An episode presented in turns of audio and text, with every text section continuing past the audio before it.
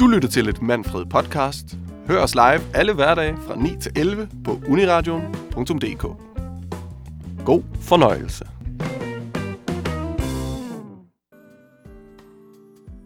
God hjertelig morgen her tirsdag den 29. i 6. Det er Mette i studiet. Det er faktisk min næsten første sender herinde på Uniradion. Og med mig i dag har jeg øh, lånt en gæst fra mandagsredaktionen, Jorun. Præcis. Godmorgen. Godmorgen, velkommen til. Vi kan jo nok lige så godt starte med at sige, øh, vi kender jo hinanden ret godt, Jorun. Ret godt, ja. Ja, vi øh, læser sammen, øh, og har også valgt at gå ind i det her Uniradion-projekt sammen. Præcis. Så at vi kunne låne lidt fra de forskellige redaktioner og blande, så når vi kom til at sende sammen, det synes vi jo faktisk bare var lidt hyggeligt. Ja da. Øhm, Vi skal- har, øh, ja. Ja. Vi har jo lidt en, øh, øh, så en udfordring i, at vi lige skal øh, passe på, at vi ikke kommer til at gå for langt, netop fordi det kommer til at føles som sådan en privat veninde-snak, ikke? Helt Øh, sikkert. så vi skal lige huske, at øh, det er altså ikke bare mellem os. Det er rigtigt, det er rigtigt. Det er vi jo vant til. Nu er der jo lige pludselig noget, der bliver sendt live og bliver optaget af alting. Så så det er selvfølgelig med et, et grænsalt, at vi lige skal, skal forsøge at holde det på et vist niveau. Hvad hedder det? Øhm, men vi skal alligevel snakke om noget, der berører lidt os begge to, øh, i forhold til, at vi begge to lige er blevet bachelor. Mm. har afleveret vores bachelor sammen også jo. Det er så godt, vi kender hinanden. Og det kunne vi godt tænke os at komme lidt ind på, men også generelt komme ind på det her med, at der er rigtig mange, der afslutter sine studier lige nu. Og det gælder jo både gymnasier, og det gælder også øh, universiteterne og, og mange andre steder. Øh, det kunne vi godt tænke os at snakke lidt om, alt hvad der er forbundet med det at afslutte her om sommeren. Det er jo lidt et lille nytår, føler jeg tit for, for dem, der, der læser og sådan, ikke? At man ligesom der er både den 1. januar, men der er altså også sådan et eller andet form for break her midt på året for os, der læser og så videre. Det kunne vi godt tænke os at snakke lidt om. Og så fordi vi begge to, Jorun, så ved jeg, at vi begge to er lidt af suckers ja. for reality. Guilty pleasure. Ja, totalt. Så det kunne vi også godt tænke os at snakke lidt om. Øh, og herinde under også nogle datingprogrammer og nogle nye datingprogrammer og sådan noget. Så det er det, det kommer til at handle lidt om. Men inden vi kommer så langt, så kunne vi godt tænke os at lige høre et lille stykke musik. Og i dagens anledning, så bliver det Greta med Vibrant.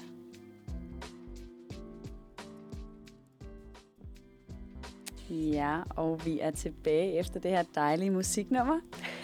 øhm, jeg nåede jo lige at sige, inden vi, øh, inden vi sluttede, inden øh, Greta Vibrant her, at øh, vi godt kunne tænke os at snakke lidt om, hvordan det er at afslutte semestre, afslutte gymnasie, afslutte generelt sådan, Mm. når sommeren kommer, når man er færdig med diverse skole, studier osv. Ja, præcis. Fordi at det kan godt være, at nu ser man studenter over det hele, men det er jo ikke, der er jo mange flere. Vi er for eksempel blevet bachelor Mm. her øh, for hvor lang tid siden nu? Mm. To uger. To uger, ja. Ja. Øh, men en ting, jeg tænkte på i forbindelse med det. Mm. Øh, vi to, vi skal jo læse videre.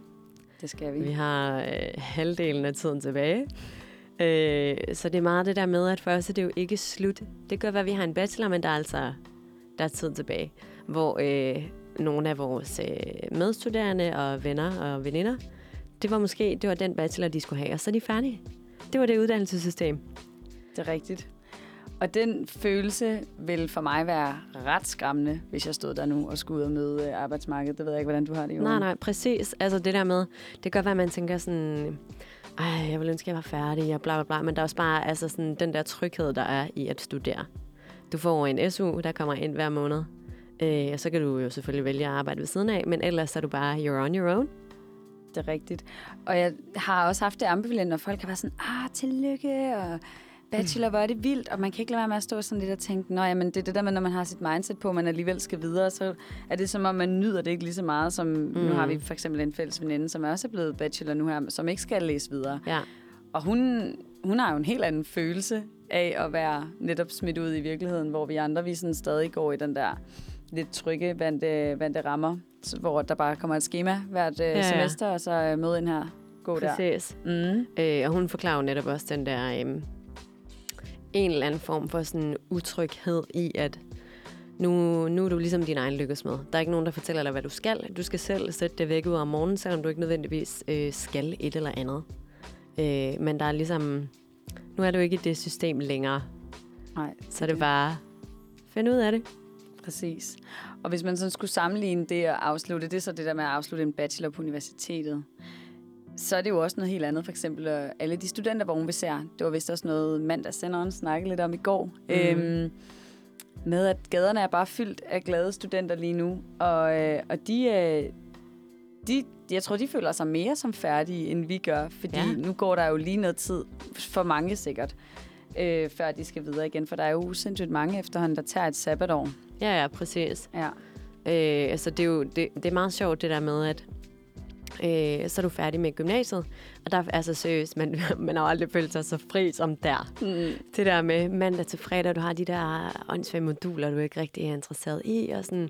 og nu er det bare, verden er åbenagtigt. Hvis man skal rigtigt. ud og rejse, hvis man skal et eller andet. Og sådan, selvom vi har været i systemet i, jeg ved ikke hvor lang tid, fordi vi også har en, en bachelor nu, så man, man er bare sådan, det, det er ikke det samme.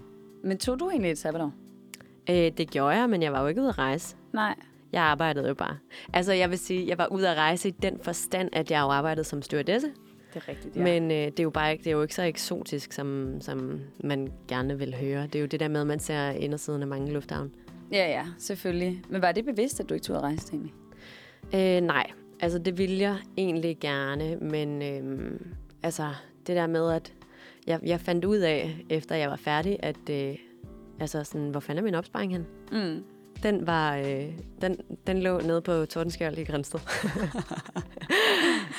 ja, ja men, det, og det er også det, men det er sjovt, fordi det er jo som om, ligesom at der er rigtig mange, der bare spørger, og det er også en snak, jeg ved, vi kommer tilbage til, Nå, hvad skal du så nu, og hvad læser du videre til, mm. og så videre. Så er der også rigtig mange, der spørger sådan om, har du været ude at rejse, eller øh, hvor skal du ud at rejse henne? Ja. Mere end at bare, øh, hvad lavede du i dit sabbatår? Fordi det er som om, der er kommet en eller anden korrekthed i, at når man tager da vel ud at rejse, ja, ja. og man tager vel ud og oplever verden, men ja. det er jo bare ikke altid alle. Nej, nej, men det var du jo.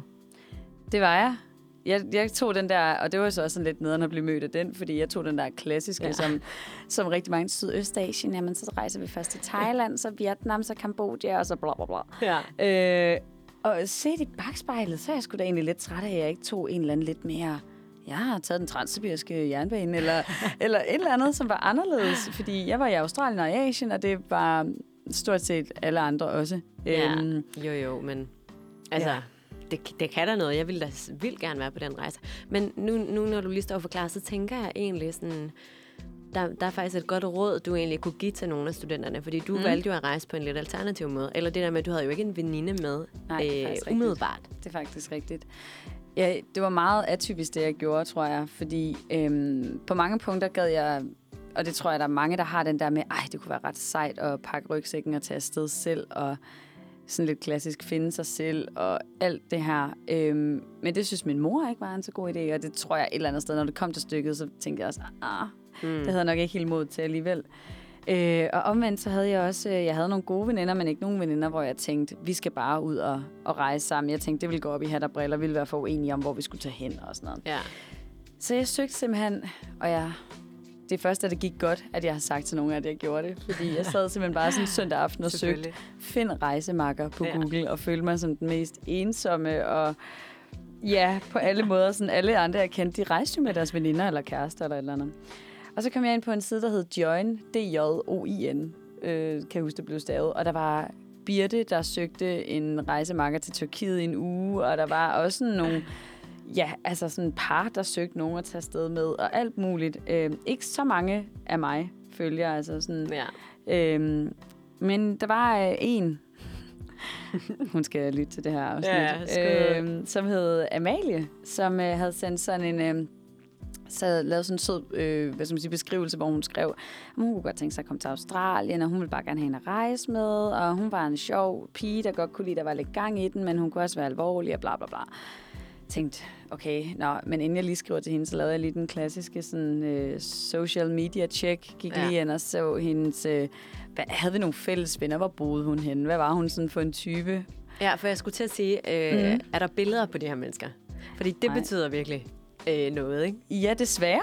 Desværre, det gør ja, det, for det altså gør det jo. Fordi du føler at du, du føler, at du ved, hvem nogen er på baggrund af, hvordan du ser ud. Ja, og det var også det, var også det jeg dømte ud fra. Da ja. så gik igen, nå, jamen, hende kan jeg da godt, kan jeg se her på Facebook, hende kan jeg da godt rejse med. ikke? Hvor at bare ud fra hendes beskrivelse lød hun jo sød, og som jeg godt kunne rejse med, men jeg tror fandme ikke, pokker ikke, at jeg havde hvad det, kontaktet hende, hvis det ikke var fordi, at jeg lige havde set et billede først og kunne se, okay, der, men typemæssigt, der kunne vi nok godt på en eller anden måde rejse sammen. Men ja, så skrev jeg til hende, øh, og så, øh, så mødtes vi ved øh, åen i Aarhus. Vi boede faktisk sjovt nok ikke så langt fra hinanden. Og så, øh, så klikkede vi bare sindssygt godt. Og vi endte med at tage på to rejser sammen. Først til Australien, så kom vi hjem, og så synes vi, det var for fedt, så, så tog vi afsted igen til Asien efter et halvt år, eller sådan noget, hvor vi lige fik tjent lidt penge. Mm. Og det Mm. gik sindssygt godt, og jeg skal faktisk ses med hende senere i dag, og vi er stadig rigtig gode veninder. Og Ja, ja. ja, Det er det, altså sådan, det, det, er bare, det er meget sådan, øh, det er jo utraditionelt. Også fordi man, der, er bare noget, der er noget stigma med. mm. Mm. Altså man føler sig jo som en, altså det vil jeg gøre, hvis det var mig, ikke? Sådan, find en, jeg kan rejse med. Ja, det har var ikke det. nogen. Altså, sådan, men der, er- problemet er jo det der med, at du skal være afsted sammen med nogen i så lang tid, og man kan virkelig, altså, man kan jo blive uvenner. Ja, og det var egentlig, det gik op for mig, da jeg sad i flyveren, øh, og jeg havde mødt Amalie der to-tre gange før. Så gik det op for mig, da jeg sad i flyveren og tænkte, ej, hvad hvis hun er, hvad hvis hun er syg i hovedet? Ja. Yeah. Hvad hvis vi, når vi lander, at hun...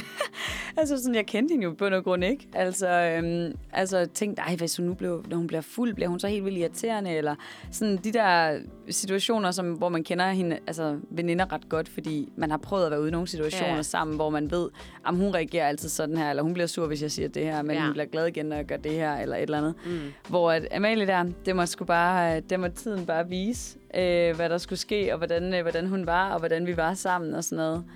Øh, men som sagt gik det, gik det mega godt. Så det er lidt et, øh, et, et pro-tip derude. I skal ikke være bange for at gå ind på join.dk og finde jeres næste, jeres næste rejsemarker. Det kan jeg faktisk øh, varmt anbefale. Dog, skal jeg sige, jeg tror, jeg var ret heldig Ja. at man finder en, man klikker så godt med Mm. øh, på alle plan, og så, øh, og så tage ud og rejse sammen, hvor vi er enige om alt. Om hvor vi skal hen, om hvad det skal koste, om hvor lang tid vi skal være afsted, Ja. hvor meget vi skulle socialisere os med andre mennesker osv.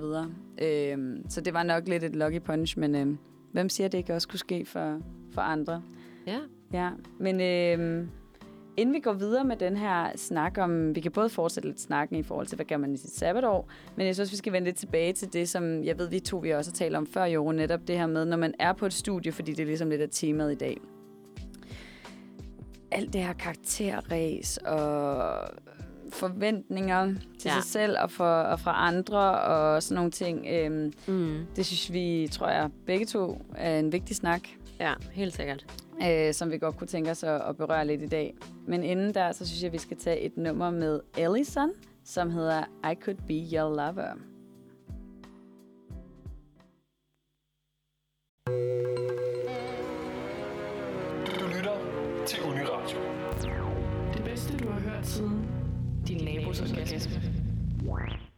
Velkommen tilbage fra, fra det nummer. Der var lige lidt øh, råd med teknikken her. Det har vi styr på nu. Øhm, vi talte lidt om med det, øh, det her med uddannelse og forventninger osv., og, så videre, og det er jo... Øh, det er jo særligt noget, øh, ja, jeg tænker, der er mange, der kan relatere til det, og jeg har jo også personligt selv øh, haft øh, nogle udfordringer, øh, vil jeg sige. Fordi særligt, lad os sige, man er universitetsstuderende. Øh, man hører altid om stressede studerende, og det skal være svært at læse på universitetet, og bla bla bla. Øh, og jeg synes egentlig sådan, det gik egentlig ret øh, gnidningsfrit for mig. Mm. Men så blev det rimelig meget indhentet på et tidspunkt, hvor jeg blev lidt ramt af øh, ja, det der universitetsstuderende stress og så videre. Mm. Øhm, og altså, jeg tænker generelt, at det er noget, mange har øh, oplevelser med, med mindre, eller sådan, der er altid nogen, der kender en, der har haft lidt svært ved en eller anden form for skolegang. Øhm, og meget af det, man snakker om, det er faktisk også, nu, nu det her jo særligt med, med universitetet, men at selve uddannelsessystemet er øh, lavet til piger. Altså det der med, at drenge... Den var ny for mig. Er det rigtigt? Ja. Ej, det har, det har jeg virkelig hørt meget om, sådan, særligt fordi nu har jeg en lillebror, der går i... Han er lige blevet færdig i folkeskolen, øhm, og han, øh, han er sådan... Altså, han kan ikke sidde stille. Mm. Han kan ikke øh, sådan sidde traditionelt til undervisning, og derfor skal han også... Øhm, videre i systemet. Øh, ikke på efterskole eller noget, men i sådan en 10. klasse, hvor de har meget fokus på at lave alternativ undervisning. Mm. Øh, og det er sådan noget spørgsmål med, at der, der er hunde med, og Okay. altså aktiviteter, sådan, du skal hele tiden op og i gang. Fordi Ja. der er også, hvem er det, der, der siger det der råd med, at du skal fokusere i 20 minutter, hold 5 Mhm. minutters pause. Ja, den hedder et eller andet specielt. Pomodoro? Er det det? Ja. Ja, fordi det bliver for... Øh, altså, der er ikke nogen, der kan koncentrere sig i så lang tid. Nej. Øhm, og jeg kan jo lige starte med at sige sådan, at for mig selv, så har jeg i hvert fald... Øh, øh, jeg kom ud i lidt noget, øh, noget stress Mm. øh, i forbindelse med studiet og eksamener, hvor man har kæmpe høje forventninger til sig selv, så man, man ikke rigtig kan formå at indfri. Øh, og så er det meget det der med, at man, ja, man kan jo forsøge at være god til at tale sig selv ud af det på en eller anden måde. Mm. Altså det der med, at man kan lade sig selv blive mega påvirket af det og sige, nej, hvor er jeg dum, og jeg kan ikke finde ud af en skid. Og, øh. Altså virkelig bare Ja. falde ned. Eller man kan sige, okay, altså prøv igen. Mm. Bare prøv igen, prøv igen, prøv igen. Helt sikkert. Og det er jo altså sådan... Det er bare nogle gange svært at blive ved med at sige, prøv igen, ikke? Jo, jo. Altså, Men ja. Nej, jeg skulle bare til at sige, at heldigvis, inden, inden alt det her skete for mig, øh, der øh, så jeg en øh, film, Mm. som bare, jeg, jeg har tænkt på den så mange gange, fordi det var sådan en, jeg tror det er Kevin Hart, Mm. øh, som skulle, øh, han færdiggjorde aldrig sin uddannelse. Øh, altså det er i filmen, ikke? Det er ikke Mm. ham som person. Nej. Øhm, øh, og så ville han ligesom i sit voksenliv tilbage, og nu skulle han fandme have den her uddannelse. Øh, og jeg, altså, han prøvede sådan noget 27 gange, hvor jeg bare var sådan, prøv at høre på et tidspunkt, så skal det, altså, så skal man nok godt kunne. Mm. Men seriøst, hvis man bare er god til sådan at holde modet oppe, og lade være med at blive, altså slå sig selv oven i hovedet med alt muligt, altså så skal det nok gå.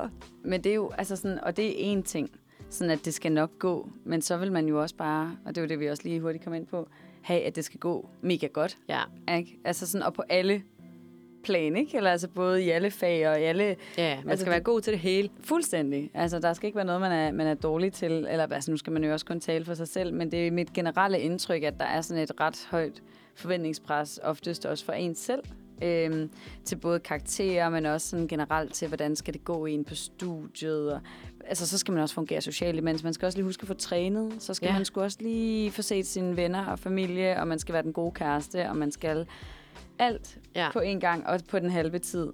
Øhm, Men jeg hørte faktisk om, øh, fordi der er meget snak om det her med, at at øh, vi måske ikke rigtig er øh, sådan lavet til at stå mega tidligt op. Fordi mm. det er sådan noget med, at særligt teenager eller sådan unge mennesker, at de fungerer, de fungerer bare ikke særlig godt om morgenen. Altså sådan, at det, det er hellere øh, i løbet af aftenen, jeg har hørt bare nogen tale om en bestemt efterskole i Danmark, der har, øh, de har simpelthen vendt det om. Altså sådan, de står op, Det hørte jeg godt om det Senere. der, faktisk. Mm. Øh, og så er de så i skole til, til senere om aftenen, ikke? men hvor der ligesom, de, de kan få lov til at sove længe. Mm. Fordi at sådan er man bare indbygget, særligt når man er, når man er ung. Der er jo måske forskel, når man er ældre, det ved jeg ikke. Altså man ved jo, at gamle mennesker står op sådan noget klokken 6 om morgenen eller et eller andet. Mm. Øh, men ja, hele den der snak om, at altså, om, om uddannelsessystemet i virkeligheden er, er sådan lavet til en bestemt type. Ja, til sådan øh, stræberne af menneskerne-agtigt, ikke? Mm. Fordi der er jo heller ikke en, en... Du kan jo ikke vælge to modeller. Det er jo ikke sådan, du står, okay, er du A-menneske, er du B-menneske? Okay, hvis du er B-menneske, så kan du komme på de timer, der er sådan, og hvis du er Mm. A-menneske, kan du komme på de timer, der, der er jo en ramme og kasse, man skal passe ind i. Ja. Øhm, og, og hvis du ikke gør det, jamen, så får du jo bare de pryl med. agtigt, Ja, ja. ja. Og der er jo så stor forskel på folk. Altså, jeg har øh, en søster, som er min altså, diametrale modsætning, ikke? Øh, hvor jeg har været typen, der sådan, ringer min alarm om morgenen, så er jeg op i løbet af et, et halvt sekund. Mm. Og hun er sådan en, der snuser sådan 11 gange. ja. Og hun kommer ikke op. Altså sådan, og hun har haft sådan virkelig svært ved de der ting, hvor...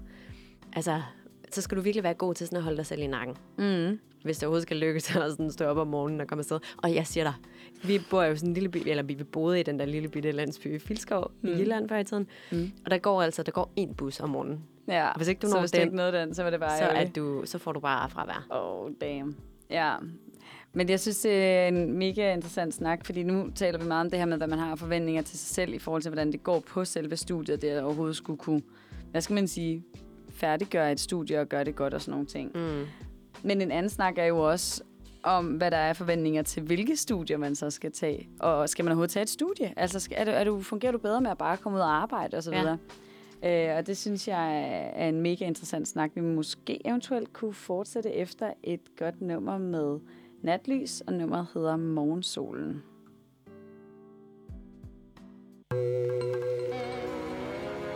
Du lytter til Uniradio. Det bedste, du har hørt siden din nabos orgasme. Ja, og vi er tilbage efter den bedste, I har hørt siden jeres nabos orgasme. Ja, det er nogle lidt vilde, hvad skal man sige? Introer, ja, ja. indspark, vi har her på Uniradioen. Men vi afsluttede jo rundet de sidste snak af med at sige det her med forventninger i uddannelsessystemet generelt. Forventninger til sig selv, forventninger til, hvilken vej man skal gå, og ikke mindst, hvordan det skal gå på den vej, man så ligesom vælger at gå. Og øh, det kunne vi egentlig godt tænke os at snakke lidt videre om. Øh, og jeg vil gerne dele en lidt, øh, ja, lidt personlig historie, kan man godt sige. Ikke så meget for mit eget vedkommende, men mere for min brors vedkommende. Han var nok netop en af dem, som blev fanget af ikke lige at passe ind i øh, skolens rammer. Øhm, måske lidt ligesom Jorun, du også beskriver med din søster, der ikke var så god til at få mm. Slukket, øh, hvad hedder det, væk ud og komme op om morgenen og så videre. Øh, men min bror der, han, øh, han, lad os sige, at han kæmpede os igennem at få det, altså at få en 9. klasses eksamen. Han vandt nok lidt på, at han var øh, charmerende og, og god til at, at være den sjove, og han var vældig rent øh, socialt, men rent fagligt, så levede han åbenbart ikke helt op til, hvad, hvad man forventede af ham. Øh, og det har jo egentlig siden han været et kæmpe hak i selvtilliden og i selvværdet i forhold til, at så tidligt en alder ligesom bliver stemplet som værende måske lidt forkert, fordi man netop ikke lige passede ind i, i skolens rammer. Øhm, og det synes vi faktisk er en ret interessant og god snak at, at have, fordi at vi kunne forestille os, øh, nu er vi jo selv lidt eksempler på nogen, der så bare er gået den slagende vej, mm. og har lige afsluttet bachelor og skal gå videre på kandidater, alt det her. Men der er måske lidt for lidt fokus på dem, der faktisk vælger at gå en anden vej. Også taget betragtning af, hvor, hvor vigtigt de er for vores øh, samfund, fordi der er jo nok er lidt for mange, der faktisk kommer ud med en alt for høj uddannelse efterhånden. Hvor skal vi, hvor skal vi gå hen og, Ja, ja. og få et job? Præcis. Øhm, og jeg, altså, ja, altså, for mig personligt, nu ved jeg ikke, om det er, er helt korrekt, men det der med, at man måske mangler en eller anden form for vejledning, hvis man ikke lige øh, passer ind i den der kasse. Mm. Altså sådan, jeg har da også nogle, øh, nogle øh, venner, der ligesom har haft deres gang i skolesystemet, men øh, altså sådan, at det var bare ikke lige det. Og så mod til ligesom at gå ud og sige, okay, nu laver jeg mit eget. Altså, jeg har ikke nogen uddannelse, jeg har ikke det her det her, men altså, så altså sådan, går det jo mega godt alligevel, Mm. hvis man er dygtig og passioneret om et eller andet. Helt sikkert. Øhm, og det er det jo også gjort for min bror. Øh, han er mega dygtig, som sagt, social og sådan til mennesker, og er blevet sælger, og at det, det, det var ligesom det, der fungerede for ham, og det han brændte mest for, men alligevel følte han jo sig i mange år egentlig ret forkert. Og jeg glemmer heller aldrig nu, grund til, at vi også lige kommer til at snakke lidt om det, er det jo også, fordi vi ser alle de studentervogne over det hele, og, og hvor skal de videre hen i livet? agtigt? Hvad vælger de nu? Ja. Øh, hvor man kunne forestille sig, at der er mange af dem, der nok er blevet spurgt mange gange, hvad, hvad skal du læse videre til? Og sådan, det er mere det spørgsmål, man har fået mere end, hvad skal du nu? Hvad kunne du godt tænke dig? Øhm, Mm. og jeg kan tydeligt huske til mit eget studentergilde, øh, der holdt min bror en tale, hvor at lige det, han rejste op, der begyndte jeg bare at stå og tude, fordi jeg vidste, hvilke følelser han sad med i forhold til den situation, jeg sad i, Ja, øh, kontra, kontra hans egen situation ja. øh, hvor han sagde, men øh, han, han startede faktisk med at blive, være uddannet mekaniker, hvor han sagde sådan, ej, men han gad altså også godt øh, have sådan en studentergilde og køre vognkørsel og få en hue mm. og... Det er jo det, det er hele kulturen, Mm, altså sådan omkring det. Det er, jo, det er jo også noget, man føler, man går glip af. Altså, præcis. Og, det, er jo- og det, det, han følte jo ikke, at han fik sådan den samme fejring. Han holdt jo sådan et svendegilde, men det var jo også sådan lidt... Altså, sådan, det var jo bare ikke i samme kaliber. Mm. Altså, øh, som det er med studenter, øh, studenterkørsel og det at blive student generelt. Altså, det, man ser dem jo overalt, og det skal markeres med den her hue. Og man får at vide, ej, tillykke, og lige så snart man ser den hue. Og, og en anden ting i forhold til det, nu ved jeg godt, nu kører jeg lidt ud af en tangent, men inde i huen, der har jeg altid tænkt over, hvorfor er det, man skal skrive sin karakter? Ja, ja. Det er jo sygt mærkeligt. Altså, jeg ved det heller ikke. Hvad er det lige, de skal markere? Det er en dag ud af hvor mange? Ja, præcis. Og den, er, den bliver så def, altså på en eller anden måde lidt definerende, når folk siger, "Ah, hvad har du fået i ugen? Ja. Ja, ja. Ikke? Og sådan, når du kommer ud, og hele din familie står og venter på dig, og altså, sådan, man, det, er jo, det er jo det. Selvfølgelig er der nogen, der er sådan, ja, tillykke, bla, bla, men det er jo Ja. sådan, ej, hvad fik du? Ja, præcis. Og det leder jo egentlig videre til en helt anden snak, øh, synes jeg, og det er i forhold til sådan det at give karakter, for det er faktisk, øh, det ved jeg jo, det kan du nok også godt lidt genkende til, vi- at ude på, på RUG, hvor vi læser, der er der faktisk flere og flere øh, af uddannelserne, i hvert fald mit indtryk, som begynder enten at køre bestået, ikke bestået, eller også at man består faget ved aktiv deltagelse. Ja. ja, altså jeg vil sige, det, det man er rigtig god til ude på RUG, afhænger af, hvad for et fag man læser selvfølgelig, øhm, det er det der med, at man får ofte at vide sådan, lad nu være med at lægge noget i den karakter. Det er et tal. Du går her for at lære, du går her ikke for at øh, få et eller andet kæmpe, kæmpe, kæmpe snit. Men samtidig er man jo også bare sådan, ja okay, men der er jo bare nogle dele af arbejdsmarkedet, der virkelig, altså de skal, de skal bare have et højt snit. Helt sikkert. Og det er jo, altså det ved jeg i hvert fald også øh, for, for andre, jeg kender, der, der søger andre veje end lige den vej, jeg havde tænkt mig at gå. Der er det jo noget, der står eksplicit, at man skal vedlægge sit, øh, ja. Sit karakterblad. Ja. Og det er bare, øh, synes jeg personligt, super ærgerligt, at både uddannelse og karakterer osv., der i bliver så definerende mm. for, hvem man er og hvad man kan gøre efterfølgende. Ja, Øhm. særligt fordi det behøver ikke at spille en så stor rolle. Du kan sagtens være øh, øh, mega stræber og klare dig mega godt øh, i uddannelsessystemet. Du får de højeste karakterer. Men lad os sige, at ude på et arbejdsmarked, hvor du skal fungere med alle mulige andre mennesker, der spiller det bare ikke. Den karakter, den, den betyder ingenting for lige præcis det. Nej. Altså sådan, Og det er jo faktisk også ret interessant, fordi det er også sådan, øh, i forhold til praktik på universitetsuddannelserne. Mm. Nu skal vi jo i praktik, fordi vi læser journalistik, så det er en meget sådan, central del af det, men jeg kan for eksempel tale for, for min kærestes vedkommende, der er der ikke nogen praktikforløb, mindre du sådan, selvfølgelig selv aktivt vælger det, så er der nogle muligheder for det mm. og så videre, men det er ikke sådan en obligatorisk del. Og hvordan skal man lige kunne vide, hvad det er, man godt kunne tænke sig, eller hvad det er, man er god til, hvis det er, at man ikke er ude i et praktikforløb? Det, øhm, ja. Det synes jeg da i hvert fald var noget, der burde fylde lidt mere, end det gør nu. Men det kan også godt være, at vi skal til at runde hele den her studiesnak af. Det var bare en masse ja. Tanker og, og følelser omkring det, når man ser alle de studenter. Øhm, Ja, ja, helt sikkert. ja. Øh, og det der med, at nu man bare... Altså, ingen bekymringer. Bare sådan drikke øl i, i hvor mange uger. ja, studenterne. Ja. Ja. Ja, det må være dejligt. Det skal de jo huske at nyde, inden de kommer videre i den her mølle, som vi sidder og snakker om, hvor at det er, Ja, man hele kan- tiden skal have de langsigtede briller på, og Ja. karakterbrillerne på, og jeg ved snart ikke hvad. Ja, men nu er det vist ved at være tid til et øh, stykke musik. Vi skal høre Dusin med Havneby.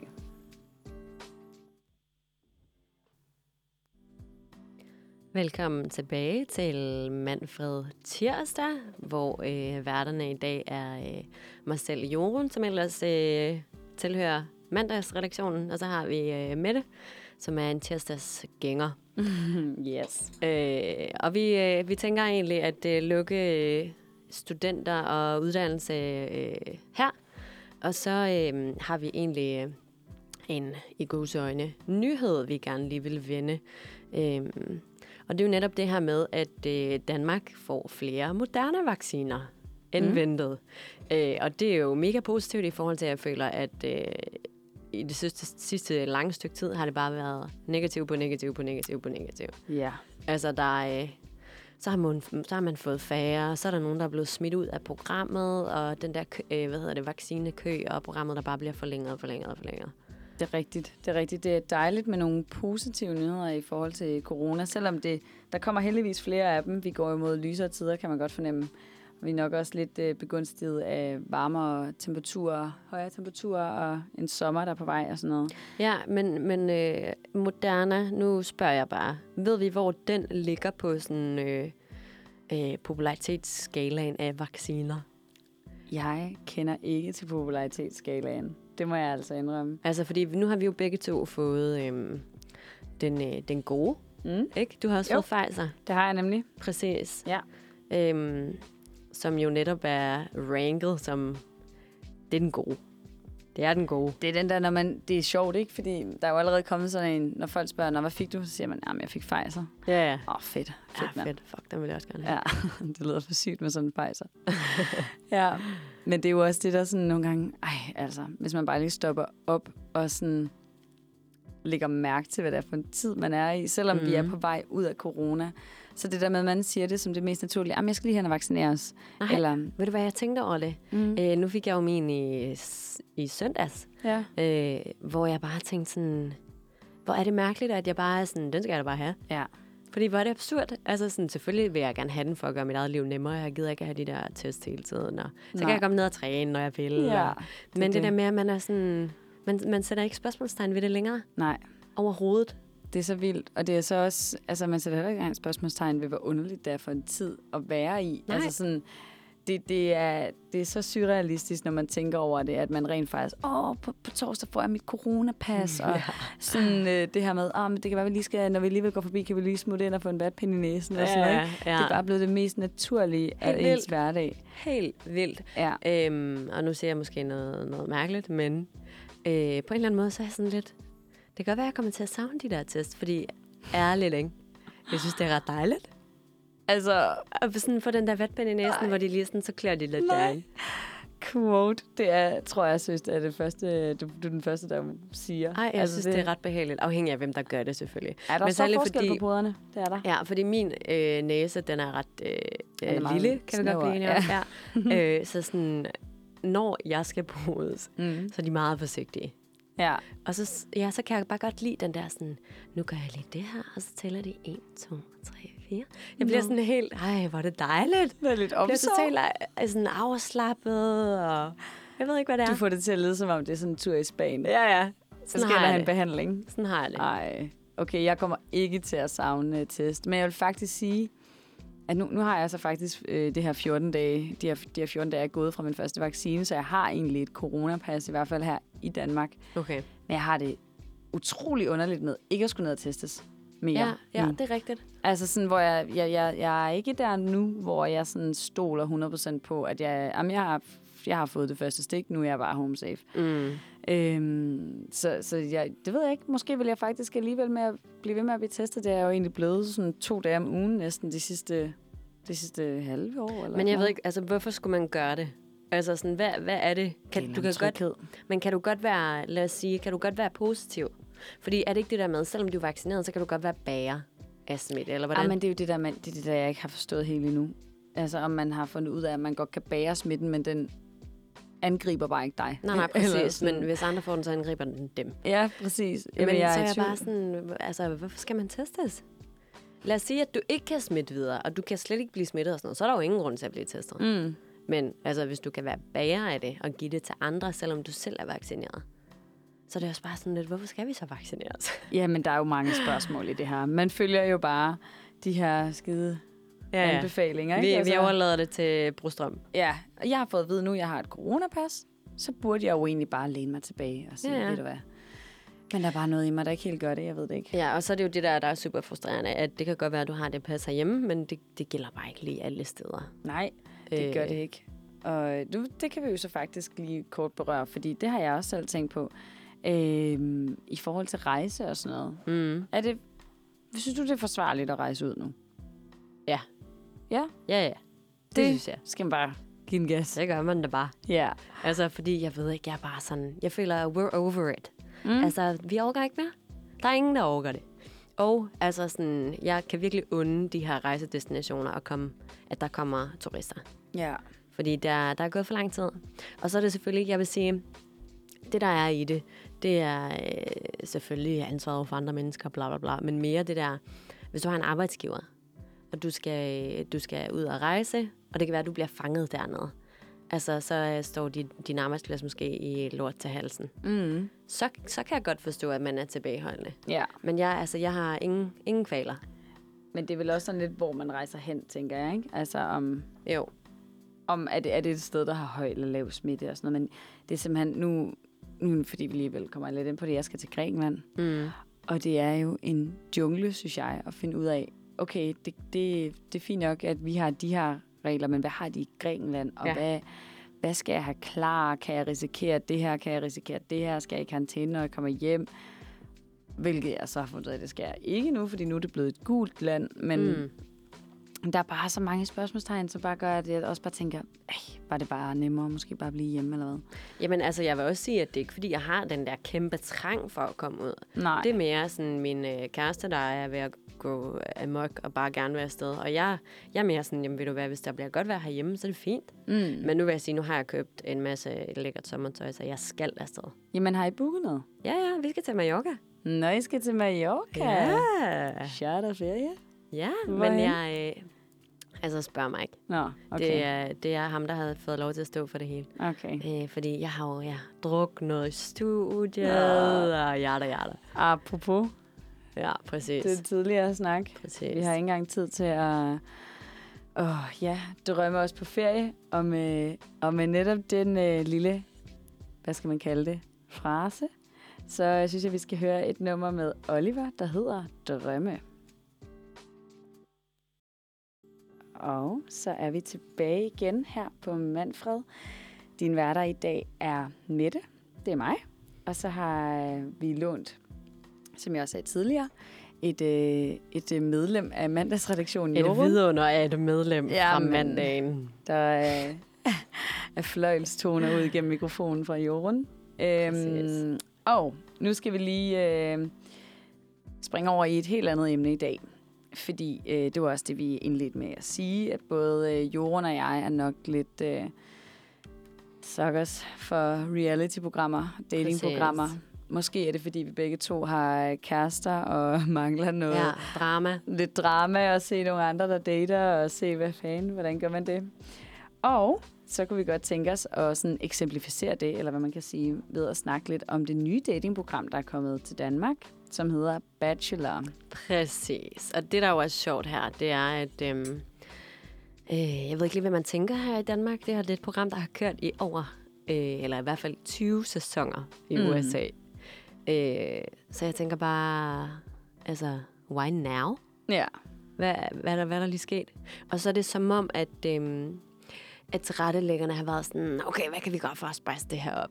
Ja. Så gør man det ved, at øh, der er to bachelors. Men inden da kan det være, at vi lige skal forklare, hvad det går ud Jeg på. tænker også, lad os lige riste op. Vil du ikke gøre det, Jorun? Jeg føler, Jo. at du har den på ryggen. Det er måske også mig, der øh, er den mest heavy reality. Det er det.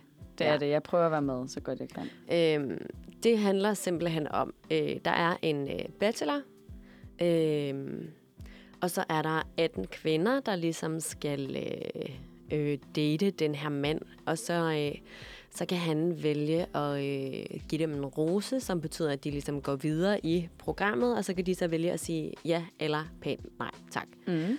Øh, hvor det til sidst er, er det så en, en kvinde, der, der står tilbage, og så kan hun stadig jo vælge at, at sige nej. Men øh, øh, det, der så er i Danmark, det er, at der er kommet to bachelorer.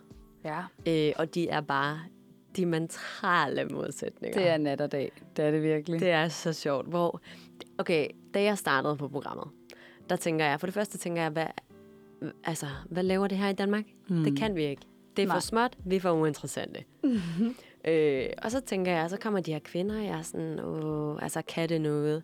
Så ser jeg bacheloren Kasper, og så tænker jeg, okay, Ja. mindst er det da en fin og anstændig mand, bla bla bla. Og det er det faktisk. Det er det, Mm. men øh, man mangler et klimaks.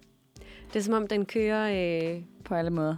Altså, det, det er lidt, øh, hvad kalder man det, når der ikke er nogen øh, udsving. Den kører bare Det er meget stabilt. meget stabilt. Ja. Ja. En lige linje. Ja.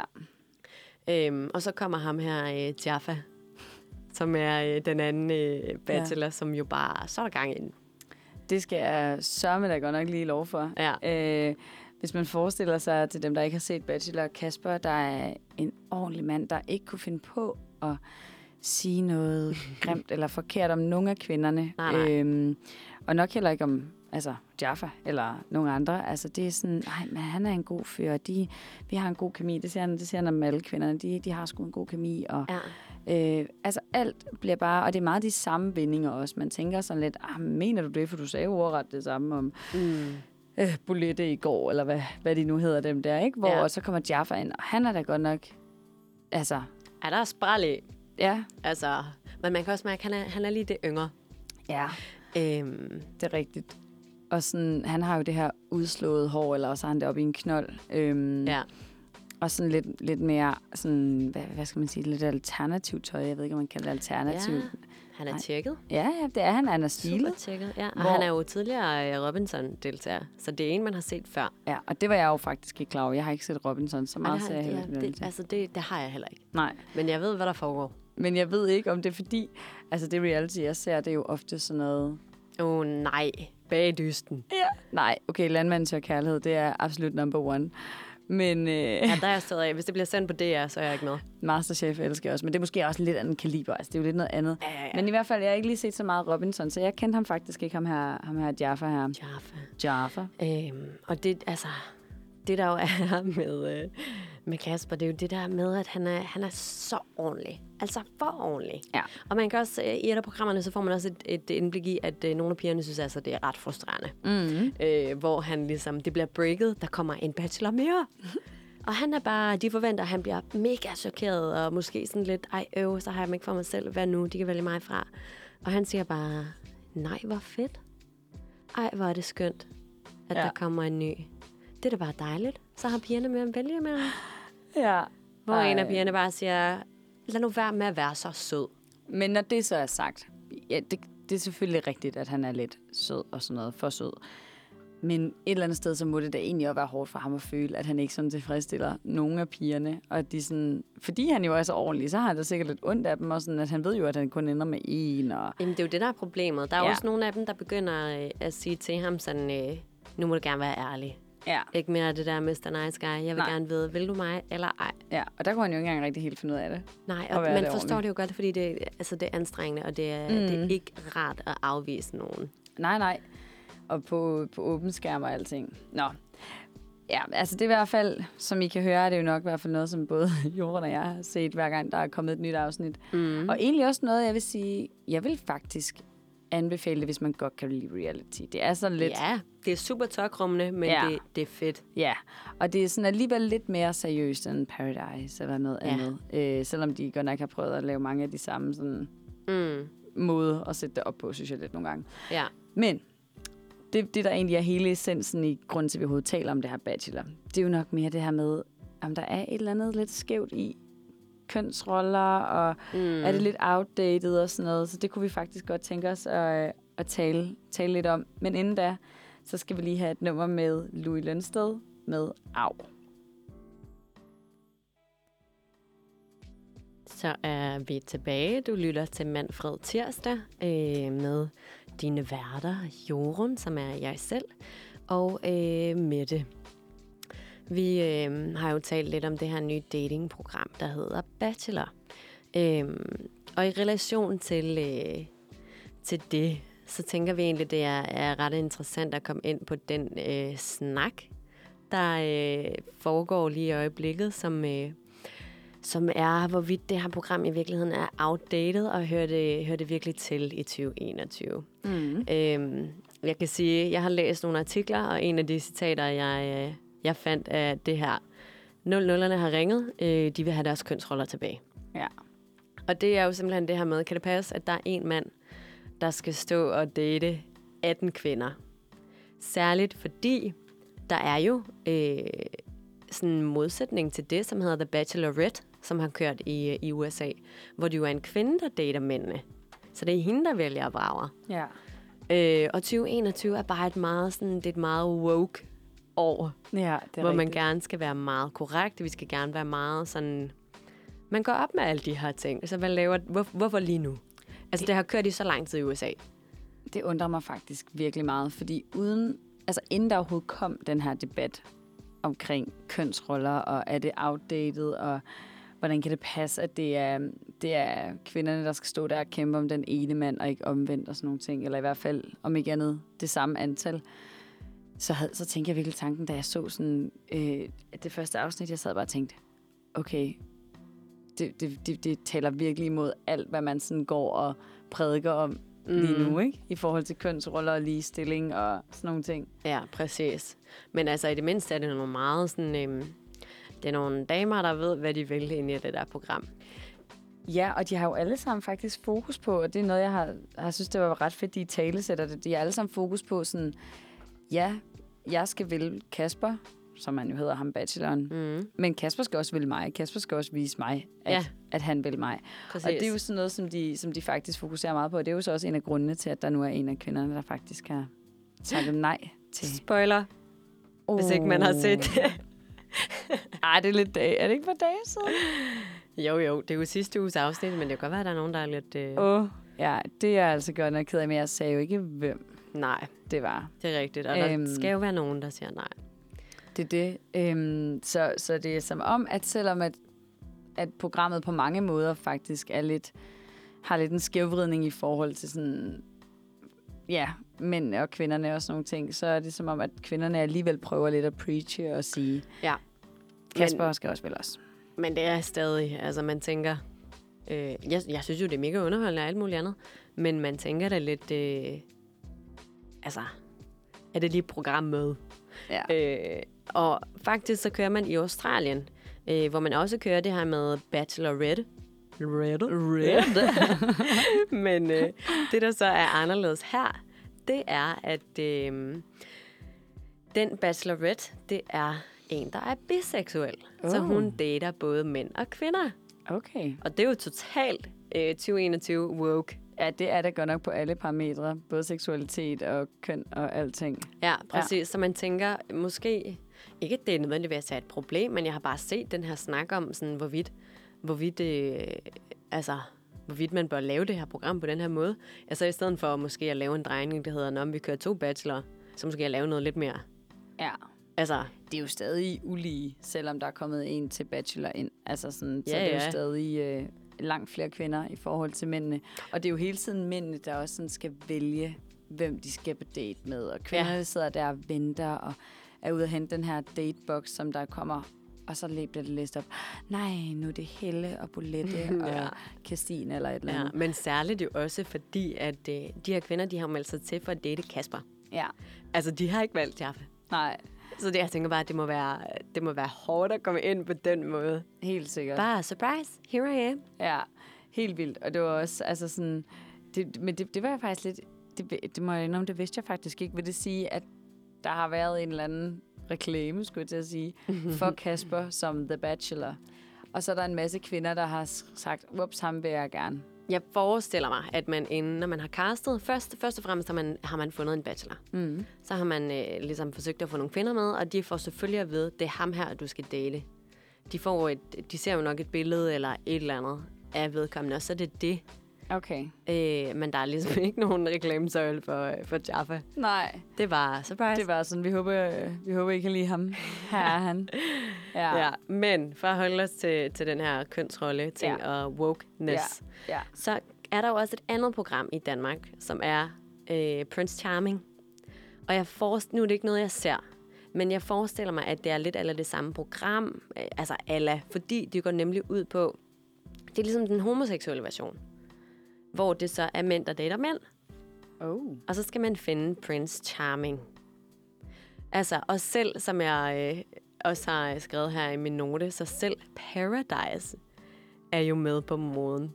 De har jo valgt at ændre deres øh, Miss Paradise, Mr. Paradise, som er meget sådan, du skal have flot undertøj på, du skal lave en catwalk, du skal det og det og det. Nu er der også personlighed. Er det rigtigt? Det er rigtigt. Nej, det vidste jeg ikke. Og så er det, alle er med i samme kapløb. Der er ikke årets mand, årets pige. Det er bare personlighed. Ej, det bliver vi nødt til lige at berøre. Men lad det lige være en, en, øh, en cliffhanger, fordi så hører vi lige et nummer med Elias. Oh, nu skal vi passe på, at jeg udtaler det rigtigt. Bosnina med Bread and Butter. Og det var et dejligt nummer med Elias Bosnina.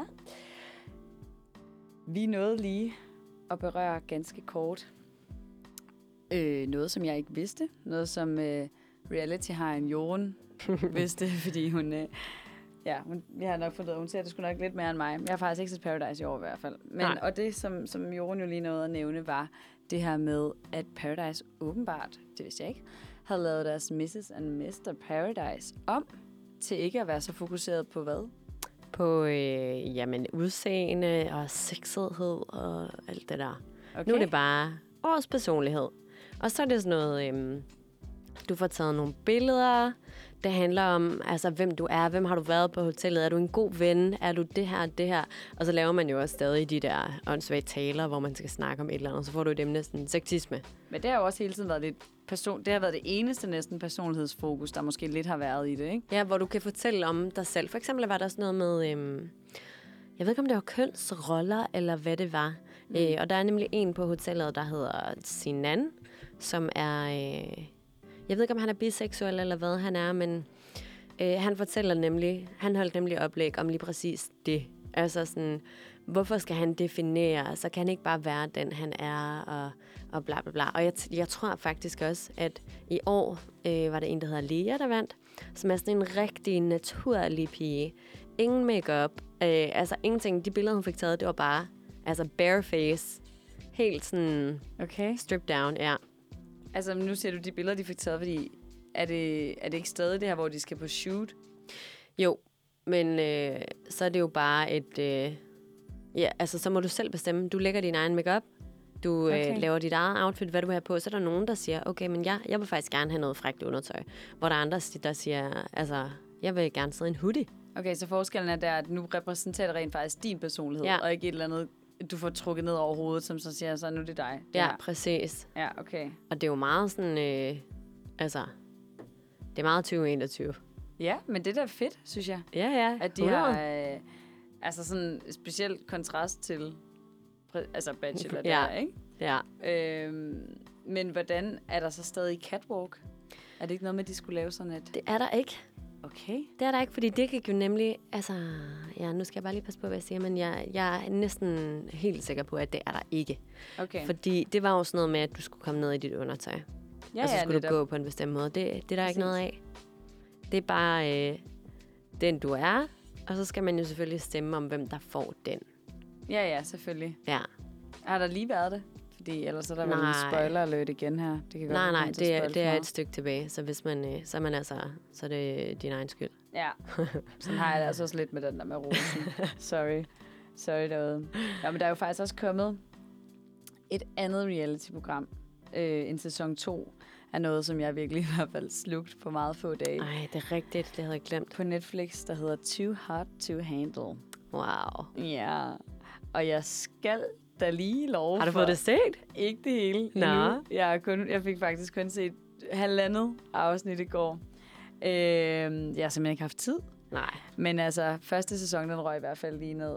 Øh, men har du fået set det hele? Ja, ja, det har jeg. Jeg skulle også til at spørge dig, har du set sæson 1? Fordi man er nødt Ja, ja, til at kunne se det for at sige, Nej, nej, uh, what's going on. det har jeg. Men måske vi lige sådan skal forklare, hvad Too Hot to Handle er for. Ja. et program.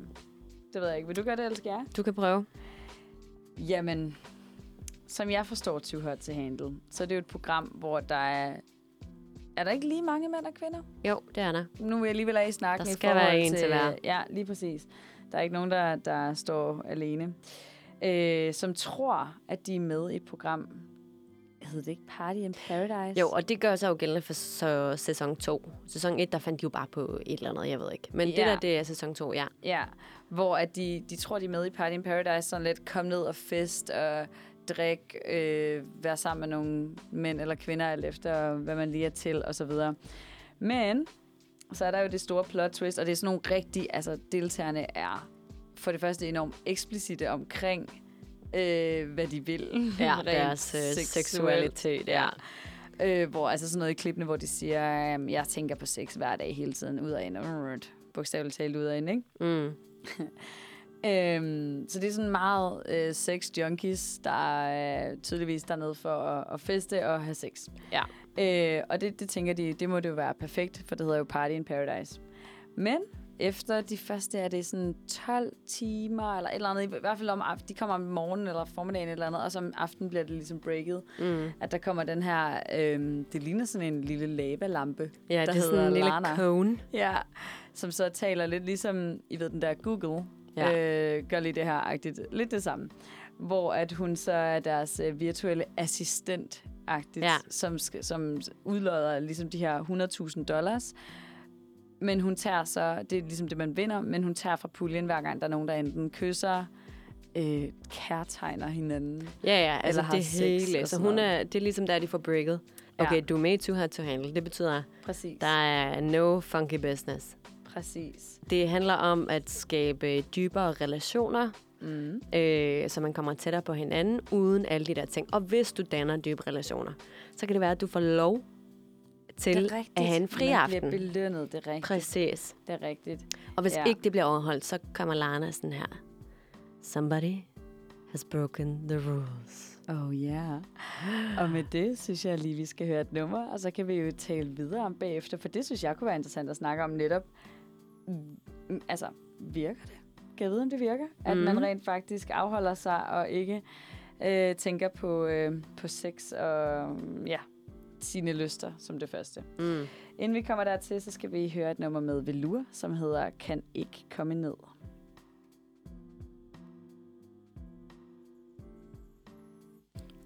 Velkommen tilbage til Manfred Tirsdag. Klokken den er være, ved at være 20 minutter over 10. Øh, og vi er midt i den her samtale om øh, datingprogrammet Too Hot to Handle, som er den her, øh, det her amerikanske datingprogram. Øh, der, hvor vi slap, det er jo det her med, at man skal danne dybe relationer og ikke, øh, ikke sådan falde for sine lyster. Mm. Øhm, og ligesom den her snak med, okay, men er det så måden at gøre det på? Kan det noget? Mm. Altså skaber man dybere relationer, hvis man rent faktisk skærer alt, hvad der hedder øh, ja, sex og kys og alt sådan noget ud af, ud af det. Mm. Det er vel det, der er spørgsmålet. Det er vel det, der er meningen i hvert fald. Ja, det er det. Øh, og jeg vil også bare lige nævne, at øh, sæson 1, den, altså, den kunne også virkelig noget, den var rigtig god og sådan dramatisk, men der er helt klart en anden vibe over sæson 2. Altså wow, det er virkelig Hvordan? seksuelt. Det er bare sådan noget, du ved, på, i sæson 1, der, der gik altså noget tid, før folk overhovedet havde lyst til at kysse, og sådan nogle der ting, hvor her var det bare lige på hårdt. Det var det, de var kommet for. Ja, det var meget eksplicit. Det var sådan, jeg kan huske, inden det er lidt det samme som Paradise i forhold til, så kommer den første gående og stiller sig hen, tager en drink, så kommer den næste gående, tredje gående, altså af deltagerne. Ja. Og allerede da de første tre var kommet, to, to damer Mm. og en mand, så allerede der står han og tager dem begge to Ja. bagpå. Ja. Øh, inden fordi, altså de havde lige mødt hinanden. Altså sådan, hvor det var ret tydeligt, at det var det, var Ja. det men, jeg, men altså uden at sådan være sådan fordomsfuld, men det var jo også, øh, var der ikke to af dem, der var stripper og Jo, jo, noget, det var der. tror jeg. Ja, Der var også en advokat iblandt. Ja Utroligt nok. åbenbart. Ja, selvom det er svært at tro. At man tænker lidt, ah, det var ja, vist ikke. det, det er da lige det rette program at melde sig til som seriøs advokat. Ja. Øhm, nu kommer jeg lige i tvivl. Er det advokat? Advokat, dog? Men det er det jo. Oh my god. øh, men ja, altså sådan, man kan mærke, der er virkelig noget seksuelt over det her. Og det er sådan noget med, i første sæson var det, øhm, der handlede det meget om, at alle dem, der var med, de havde ligesom en pakke, lige så snart de fik at vide, at der er altså mange penge indblandet. Mm. så havde man hinandens ryg. Ja. Og man aftaler, at der er ikke nogen, øh, der bryder de her regler, medmindre Lana gætter lov. Præcis, og det er måske også, altså dem, der ikke kender programmet så godt, det er netop det, at hvis der er bare et par, der bryder reglerne, så bliver det jo som sagt trukket fra den sådan fælles pulje, så det er det der, som du siger, at man skal ligesom have hinandens ryg og sørge for, at alle øh, i stedet øh, opnår de her lidt dybere relationer og så videre, mm. øh, ved at gøre, som Lana siger. Men her kan man godt mærke, at øh, altså, det er nok ikke rigtig pengene, de er der for. Fordi den pulje, den bliver bare tømt. Er det rigtigt? Altså allerede i løbet af de første spoile. dage. Ej, men er spoil for dig eller for andre? Nå, men også for mig. Nu kommer der jo nye afsnit i morgen. Nå, okay. Jamen, jeg har kun fået set det første. Jeg har ikke, altså, nogle gange, når der kommer det der, er der kom der tre afsnit til at starte Ja. med, så kan jeg sgu ikke nå det. Sådan havde jeg det også med X on the Beach. Jeg droppede det, fordi der kom alt for mange afsnit til at kunne nå at se det hele. altså sådan, jeg er bedre til det der hver søndag klokken 20, der sætter jeg mig klar, og så ser jeg et afsnit. Men mindre jeg virkelig er sådan addicted, men jeg har bare... Ja. Ej, jeg er glad for, at de bare er til rådighed. Så kan du selv finde ud af, hvornår du vil se det. Ej, det kan jeg ikke. Men øh, der er virkelig, altså der er fart på. Ja. Og folk de er ligeglade Glæder med den der pengepulje. De tager bare. Men tror du, altså sådan, tydeligvis, så, så er de der jo så primært for det, ikke? Mm. Men tror du, at hvis man skærer alt det ud, hvad der hedder sådan seksuelle, se- seksuelle lyster, sådan det første del måske af et forhold, eller hjælper det med at den dybere relationer? Jeg forestiller mig, øhm, at der er noget godt i det på den måde, at du på, på sin vis sådan beskytter dig selv. Mm. Altså, du falder ikke bare i et eller andet og stoler på et andet menneske. Bare, så er I bare sammen. Så får du måske nogle følelser, men for den anden er det måske bare, det er bare Ja. sex. Ja. Altså, hvor her er du lidt mere sådan, okay, I forsøger faktisk begge to at øh, nå et eller andet sted hen, hvor det ikke bare er sjov og ballade. Men har det ikke også noget at gøre med, at det måske er det, man bygger op til? Det ved jeg, at vi to, begge to kender i forhold til, nu har vi så begge to kærester. Mm. Men tit for veninder, så skal man sådan råde dem til, okay, hvornår, hvornår skal Mm. jeg have sex med ham? Ja. Eller hende? Øhm, fordi det er ikke lige noget. Ah, men øh, sex på første date, det gør jeg ikke så noget-agtigt. Ja. Fordi som om, at lige så snart du gør det, jamen så ved jeg ikke, er, er luften så lidt fæset af ballonen eller hvad? Det er jo sådan, man godt kunne Ja, ja. forestille sig, Præcis. eftersom det er noget, man sådan skal prøve at gå og trække og trække og trække ind Ja. til. Ja. Men på den anden side synes jeg også, at der er øh, en eller anden form for tæthed i Mm. det at være sammen. Ja. Altså sådan, det er også en måde, man danner følelse på. Altså sådan, du køber ikke en Ferrari uden at testkøre den. Agtigt, ikke? Nej, men det er faktisk rigtigt. Så, så spørgsmålet er, om danner man mere den tætte relation ved at gå og vente på at mærke den tæthed? Mm. Eller danner man den bedre ved rent faktisk at mærke den med det samme og kunne mærke, okay, det kunne jeg egentlig godt lide? Eller er det derimod så, at luften bare fiser af ballonen, fordi, nå, det var så det, agtigt. Men det er jo det, der er svært. Og generelt vil jeg sige med, med sådan nogle her programmer, øh, det, jeg tænker, det er sjældent, at det er holdbart. Fordi det kan godt være, at du melder dig ind i et eller andet program. Du vil gerne have det sjovt. Du finder en, du øh, kommer til sådan at elske ret højt, faktisk. Mm. Men når du kommer hjem, så er du lige pludselig kendt. Ja. Der er lige pludselig 37 beskeder i din indbakke fra alle mulige piger, der ser godt ud. Ja. Hvis du er en fyr, ikke? Mm. Øh, som om du kommer til at kunne, kunne holde dig i skinnet. Fordi hvem får så meget opmærksomhed? Det er jo Det en det. helt ny verden, og du vil gerne nå at leve det ud, inden du er i et fast forhold. Fordi, mm. Så for mig er det dødstemt fra start. Det er faktisk rigtigt. Og det er jo egentlig også det, man ser, for der har jo været eksempler på par, der har fundet hinanden i de her programmer. Love Island for eksempel med Olivia Salo og ham Joachim. Ja. Eller, ja nu kan jeg faktisk ikke nævne nogen flere. Mm. Men der har været flere, også hvor, man, hvor de faktisk virkelig bliver kærester og får dannet den der mm. relation. Man kommer hjem, og så smuldrer det bare. Præcis. Ja. Øh, og det er jo nemlig det, altså, så jeg føler bare lidt, at det er fint at prøve at, have den der... Det, altså sådan, der er jo ikke noget, der er så skidt, at det ikke er godt for noget. Agtigt. Men samtidig så synes jeg bare, at det er dem til at fejle. Du har måske ret. Det er i hvert fald vores dom. Øhm, vurder selv. Too Hot to Handle på Netflix. Det kan anbefales, hvis man keder sig lidt. Der er i hvert fald øh, Absolut. fart over feltet. Og øh, som tidligere nævnt også Bachelor, kan også godt anbefales. Mm. En helt anden kaliber. Paradise. Der er nye, nye kønsroller, eller hvad man siger i Paradise. Mm. Så der er, der er lidt af hvert at tage fat på. Øh, både noget, der taler ind i 2020, 2021-normer, øhm, og også nogle, der måske er lidt outdated. Ja. Det må man jo selv vurdere. Nu synes jeg, at vi skal høre et stykke musik, og lad os høre Echoes med Ida Venø.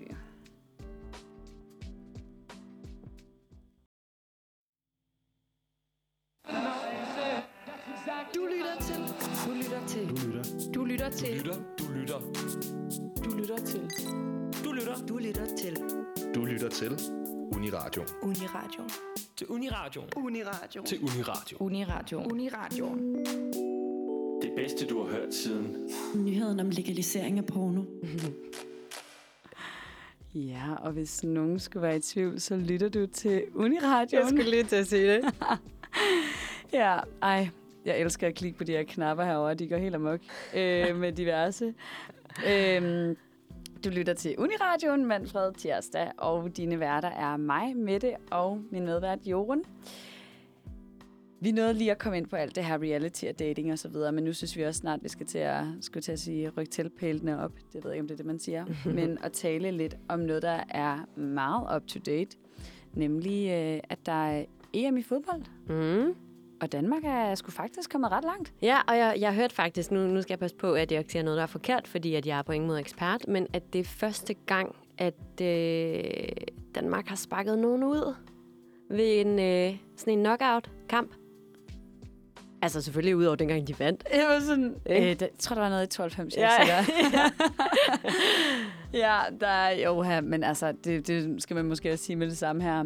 vi vil gerne berøre EM i dag, men vi er jo ikke vi sidder jo ikke cleanet op af skærmen til alle kampe, som ikke er med Danmark. Eller jeg gør i hvert Nej, fald nej. Så hvis du forventer nogle, nogle øh, altså hardcore detaljer, ja. Så skal du øh, lytte til noget andet. kommer ikke til at snakke om Lukakus teknik, da han Nej. lige øh, lavede det der straffespark, eller... Nej. Øh, ja, jeg kunne faktisk ikke nævne andre, Nej. Skulle jeg sige. ja, så super valid information, I får her omkring EM. Ej, om ikke andet, der kan, tager jeg da i hvert fald godt til. Jeg har set alle Danmarks kampe, Ja, ja. ikke? Der Jo, jo. også. Har du været ude at se dem nogle steder? Øh, kun øh, i en gård, Okay. øh, hvor vi stillede sådan en projektor op, og øh, ja, hvor øh, sådan nærmest hele bygningen kom ned Ej, og så fedt. med. Ja, Var det altså med nogen, du kender, eller hvad? det var til en fødselsdag, Ah. ja, hvor der så selvfølgelig var fodbold, og der er du nødt til at se det.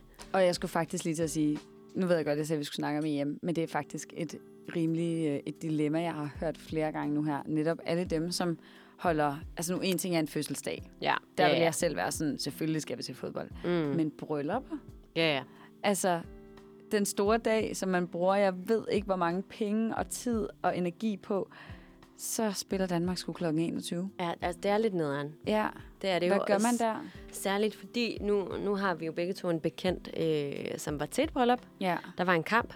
Øh, Gommen vil gerne Mm. øh, have den her skærm op, så alle kunne se. Bruden synes, at det var det er ikke lige dagen.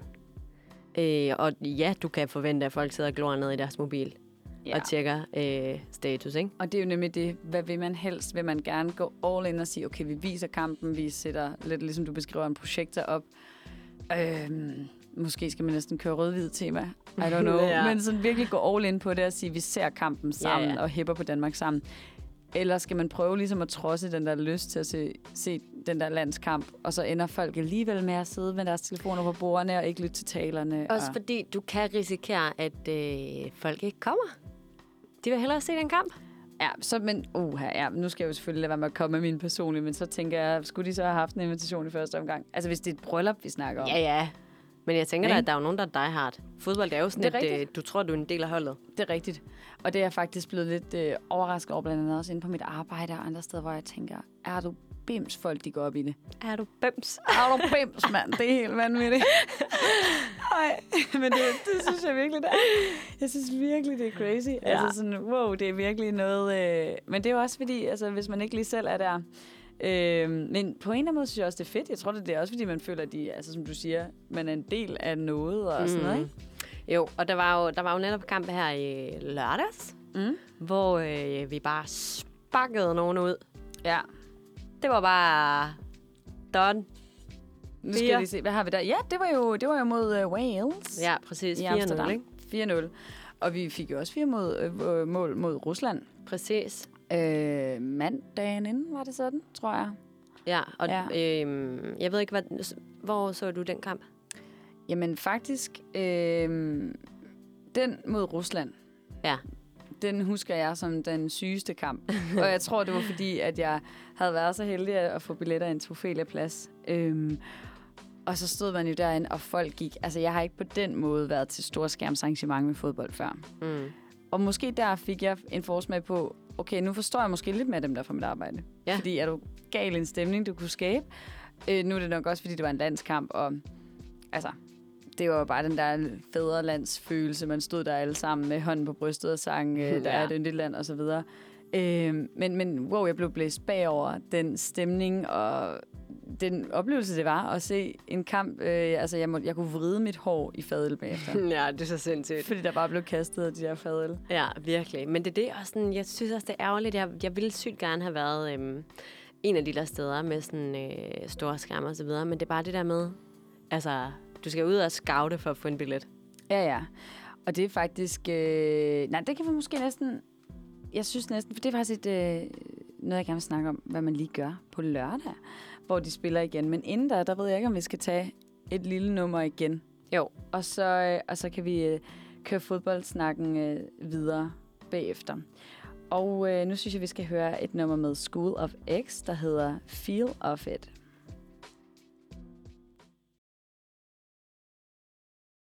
Og vi er tilbage igen.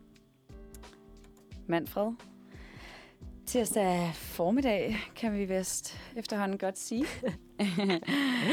øhm, vi var i gang med den helt store snak om EM, og jeg nåede jo lige at sige, at øh, jeg godt kunne tænke mig lige at vinde noget. Det er, jeg kan jo så egentlig kun vente med jorden, men I kan jo lytte med imens. Fordi en ting, jeg har lidt under, under det her EM, hvis man kan sige det sådan, det har Mhm. været øh, seriøst FOMO. FOMO, ja. Fordi jeg har da aldrig oplevet, en, nu bor vi jo i København, men jeg har aldrig oplevet øh, byen være så meget på den anden ende, og hvordan at hele byen bare emmer af sådan, øh, jamen af EM og af folkefest og af sammenhold, og sådan, det er jo fandme lige før, at man går rundt til fremmede og kysser dem på kinden, og altså sådan, det, det er virkelig sådan, ja, meget intenst, synes jeg. Og de første to kampe, det kan man jo så måske se i se i Baks bare være glad nok for, at man faktisk bare så derhjemme. Men dem så jeg derhjemme. Mm. Altså den første kamp mod Finland, og anden kamp mod Belgien, Ja, hvis jeg husker rigtigt. ja. ikke? Øhm, og den første kamp endte jo meget tragisk, Mm. må man sige. Ja. Øh, så der var jeg egentlig glad for, at jeg ikke var ude. Øhm, og, og nummer to kamp gik jo ikke så godt, så sådan, jeg tænkte, det var... Eller jo, vi spillede godt, men vi tabte jo desværre. Men øhm, ja, så, det, så der, der gjorde det mig ikke så meget, at jeg ikke lige var hjemme. Eller jeg var ude. Men, men her efterfølgende, netop måske på grund af den start, Mm. der har jeg bare været sådan, wow, folk er bare ude og er glade og sådan helt, altså, det, det emmer bare af sådan, ja, EM som sagt, og sådan fa- folkefest. Øhm, Ja, og det har så bare været umuligt, synes jeg, at få nogle steder, man kan gå hen og se det. virkelig. Altså virkelig. Jeg ved ikke, hvad, hvad, du, hvad din oplevelse er af det. Nej, men jeg tror også bare, det er fordi, at jeg, jeg er ikke den, der har fingeren på pulsen, når det kommer til at vide, hvor du kan se det henne. Nej, det er så altså, det næste. så skulle jeg ud af vaccineringsdag i søndags, hvor jeg var sådan, øh, er du sindssyg, der har været, der har været fodbold her. Ja. Og det anede jeg ikke. Hvor var det hen? Det var derude ved Øksenhallen. Ja, ja, og men det er jo der, de har den der kæmpe store, øh, store skærm, der er bagved. og Ja, sådan ja. noget. ja. Virkelig. Og så tænkte jeg også, hvor dumt er det lige. ja. Det skulle da ikke særlig fedt at skulle ind og vaccinere sig, så ligger der bare Nej. altså bræk og øl og alt muligt på vej ind. Det er ikke fedt. Nej, det er så rigtigt. Men er jeg den eneste, der har lidt af FOMO, eller hvad? Har du ikke kigget øh, Instagram? Jo, eller, er du og sindssyg. Bare også medierne har jo også dækket det og været ude, og sådan, hvor man bare tænker, Ja. Altså jeg vil sige, det, det er, jo- jeg synes netop, det er kommet her med de sidste to kampe, ja, hvor at, altså det er en fest, fuldstændig. Sådan. sådan virkelig. Men kan det have noget at gøre med, tænker jeg bare lige selvfølgelig, Eriksen, der får et hjertestop, og Mm. man sidder og kigger på det der, og tænker bare, nej, nej, nej. Ja. Det, det, det var der bare ingen, der kunne have forestillet sig, hvad sker der? Og, og han overlever jo heldigvis, og de spiller videre, og det er sådan på alle måder øh, sådan, ja, totalt, altså sådan en rutsjebanetur af følelser. Det kan vi jo sagtens sige. Vi sidder jo bare og kigger på. Jeg tænker, at for spillerne og så videre har det jo været endnu værre. Men den, sådan, den følelse, man sad med til den kamp, plus sådan efterfølgende og corona oveni, man har været lukket inden, føler man jo nærmest. Om det sådan har givet en eller anden ekstra følelse af, eller behov for, nu skal jeg bare ud, og man kan bare være samlet og mærke, at man er, Ja, ja, det tror jeg. Altså, og så er der bare, nu ved jeg ikke, hvordan det normalt er ved EM, men det er bare, altså jeg føler, det er eksploderet. Mm. Sådan virkelig. Særligt fordi, øh, tror jeg, efter den der første kamp, hvor der sker det her forfærdelige med Eriksen, at der er bare kommet sådan en samhørighed. præcis. Altså blandt alle, og det er ikke bare i Danmark. Det er jo også andre lande, øh, der sender deres hilsner, og alle de andre, er med, alle de andre lande er meget sådan respektfulde. Og, Ja. Så der er bare kommet sådan en kæmpe øh, samhørighed, øh, som, som netop også gør, at selvom du ikke er fodboldfan, så ser du bare de kampe. Præcis. Altså, jeg har aldrig... Altså, jo, jo, hvis Danmark har spillet, så har jeg da set. Mm. Sådan, men måske lige med et halvt øje. Agtigt. Ja, Hvor at, altså, i år er jeg jo virkelig sådan, hvad tyder det på lørdag? Vi skal finde et sted at være. Mm. Mm. Skal vi invitere folk over på grillpølser og hvad hedder det, EM-fest? altså sådan, hvor det vil jeg jo aldrig gøre. Og jeg sådan sidder og råber i fjernsynet, der var ikke offside, og sådan noget. Jeg aner ikke engang, hvad offside er. Altså, Nej, nej. Sådan, jeg er så en, Ej, altså, men nu engageret. siger jeg en ting, ikke? Ja. som jeg, jeg hader. Jeg kan ikke fordrage det. Øh, hvis du er du ser fodbold, Mm. fint, at man er engageret. Men hvis du ikke har styr på det, og hvis du råber et eller andet, som om, øh, at du ved bedre end den danske spiller, så der, der må jeg bare sige, stop Ja. det. Ja. Altså, stop det. Som om, nej, hvad laver du? Spil til ham. Hvorfor gør du ikke sådan? Stop, stop det nu. Det er jo selvfølgelig ikke dig, der er på landsholdet. Men jeg er en af dem. Ej, Det er blevet. man må gerne, må man gerne have det andet hold, og sådan dommeren, hvis man er utilfreds. Men på ingen måde på vegne af fodboldspilleren. Nej. Men nogle gange der laver de jo en, der er ret tydelig, hvor man tænker, du afleverede den direkte over til, det ved jeg ikke, den russiske spiller, som nu fik et mål, eller et eller andet. Men altså, indrømmet, jeg kunne ikke have gjort det bedre selv. Selvfølgelig kunne jeg ikke det, og jeg ved da heller ikke overhovedet, hvad jeg snakker om. Jeg sidder det er jo bare det. og råber og skriger. Det er jo det. Og der, Altså. det, kan, det kan jeg godt for mit pissegå. Ja. Det kan det virkelig. Ja, men... Øh, Hvis der sidder en bag ved mig, og bare... oh. Så skal der meget til, før jeg ikke lige vender mig om og siger, gider du gå hjem? Men var det ikke også sådan, du havde det lidt Peter, med X-Factor dengang? X-Factor. Jo, men sådan i forhold til, sådan, du jo går jo meget op i musik. Og Ja. Så hvis der var nogen, der sagde et eller andet med, nej, hende der, hun synger ikke godt, eller hvad er det for nogle mærkelige sange at sige, de skal synge, hvor du bare er sådan, det er det, der er rigtig musik. Øh, ja, altså Ikke? jeg vil sige, jo, jeg kan godt være meget sådan der. Mm. Men jeg synes, der er forskel, når det er musik. Fordi der er noget, der hedder personlig præference. Ja. Altså, selvfølgelig må du da have lov til at synes, hvad du vil. Men øh, der er jo meget, bare mange, der ikke har forstand på noget. Men du, kan da, du har da forstand på, hvad du selv synes er fedt. ja, det er selvfølgelig rigtigt, hvor med fodbold, der er det sådan lidt, Ja, ja. det var en god afl- aflevering, det var en dårlig aflevering. Mm. Men det vil sige, du råber slet ikke af fjernsynet, eller af storskærmen, eller hvad? Jeg skal være gejlet op, før jeg gør det. Okay. Fordi jeg, altså, hvis jeg var ude at se det eller et eller andet, så fint nok. Men øh, jeg føler mig som en idiot. Fordi jeg er sådan, hvem tror jeg, jeg er? Ja. Helt seriøst. Ja. De har styr på det. Ja, men og det har de da sikkert. Det har de da helt Også sikkert. fordi jeg har noget med mennesker, der sidder og råber sådan der, fordi at Danmark spiller en kamp i EM. Men er det et hvert andet tidspunkt, så er man nøje. Jeg ved ikke engang, hvad der foregår i den verden. Så man bare, nå ja, ej, der er den her kamp og sådan noget. Åh, hvorfor fuck gjorde du det? Hvor man bare bliver sig selv totalt op, selvom man egentlig godt ved, jeg hader fodbold. Ja, men true. Det er rigtigt. Men Man skal have lov til at være, agere som en eller anden spade, når der er sådan noget her fodbold. Men det er også lidt irriterende. Men kunne man forestille sig så, at du bliver gejlet op på lørdag? Skal du ud og se den et sted på lørdag? Mm, måske, ja. Jeg har lige fået en, øh, en invitation. Åh, Ja. hvorhen? Det er bare hos øh, min øh, kærestes bror. Nå. Så jeg ved ikke, om det bliver sådan noget gejl. Jeg, vil, jeg bare, siger jeg, fordi jeg er ret sulten lige nu. Jeg vil bare gerne have noget god mad. Ja. Ej, jeg vil sige, jeg har det sådan, nu skal vi jo møde Tjekkiet. Er, der, er, der, er det offentliggjort? Jamen, de spillede, på, jeg sad cleanet til skærmen i går, Holland Tjekkiet. Nej. Alle- Nå, men det er jo den gode, er det ikke? Jo, men det vil jeg så, det, det troede jeg jo også. Jeg, jeg var hører, sådan, at Holland er... øh, Dem vil vi helst ikke... Øh... Ja, og det hører jeg også. Ja. Men så læste jeg en artikel i morges. Jeg så kampen i går, Tjekkiet-Holland. Mm. Og Tjekkiet vandt faktisk 2-0 over Holland. Ja, så det var jo heller ikke engang bare sådan i straffespark, eller i... Nej, nej. Altså, det var ikke sådan, de spillede uafgjort til det sidste eller noget. De, de, de, ej, nu skal jeg passe på, hvad jeg siger. Så jeg og laver fake news. Ja, det skal du virkelig... Øh... Det er fordi, jeg kan ikke finde ud af, om jeg forveksler den med, øh, med en anden kamp. Nå, men hvorom alting er. Øhm, jeg var ret sikker på, at, øh, at vi netop heller ikke havde lyst til... Jo, 2-0. Godt, jeg slutter lige op. Ja. 2-0 til Tjekkiet. Øhm, jeg var ret sikker på, 100% det er bedst for os, hvis vi møder Tjekkiet og ikke Holland. Det var ja. Ja. også sådan, jeg, uden at vide noget igen om Ja, ja. fodbold. Men så læser jeg en artikel, som, øh, hvor Kasper Julemand, Ja. den danske landstræner, udtaler, at øh, det er helt forkert, hvis man tror, at man hellere vil møde Tjekkiet end Holland. Og Okay. at Tjekkiet i en lang periode har været bedre end Holland. Nå. Og at, øh, at dem vil vi faktisk mindst møde. Okay, men ved vi, hvor de skal spille henne? De skal spille i Baku i Azerbaijan. Okay, fordi spørgsmålet er jo, om der er mange fans, der tager afsted, fordi Nej. det, det, det spiller seriøst en rolle. Ja, og det gør det. Der har og, været og, kæmpe opbakning så far. helt vildt. Også i Amsterdam. Altså sådan, der Ja, var jo, det var jo nærmest parken. Altså sådan, ah, okay. Men det var i hvert fald virkelig, som man forstod det, som om det var virkelig god stemning, og mange danske fans, der var kommet dertil. Ja. Men jeg tror desværre ikke, det er bare min egen, at der er særlig mange, der kommer til at tage til Baku. Nej. Fordi at reglerne er lige nu, at hvis du kommer hjem fra Azerbaijan, så skal du i 10 dages karantæne. Ja.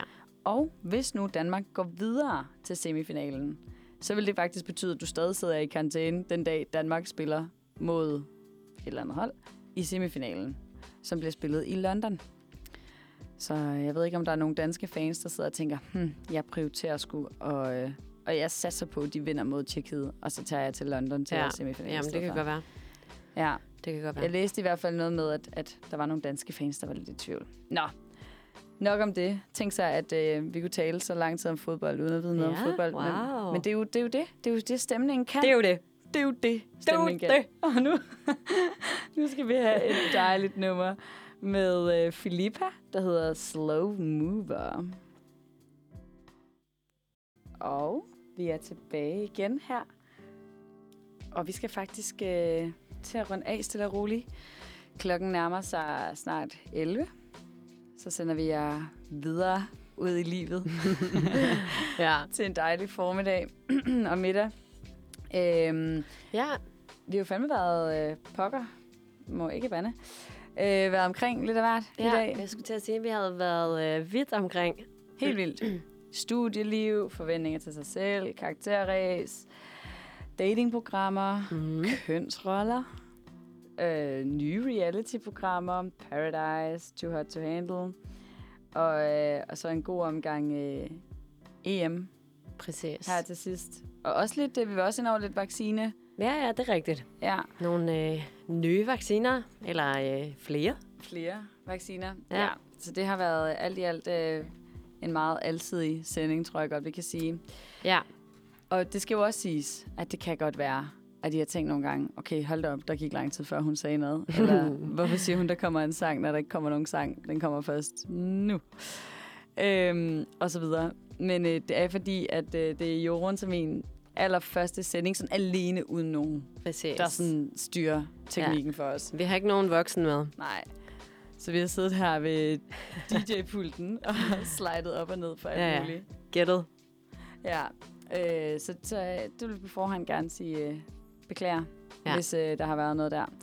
Det har der nok. Helt sikkert.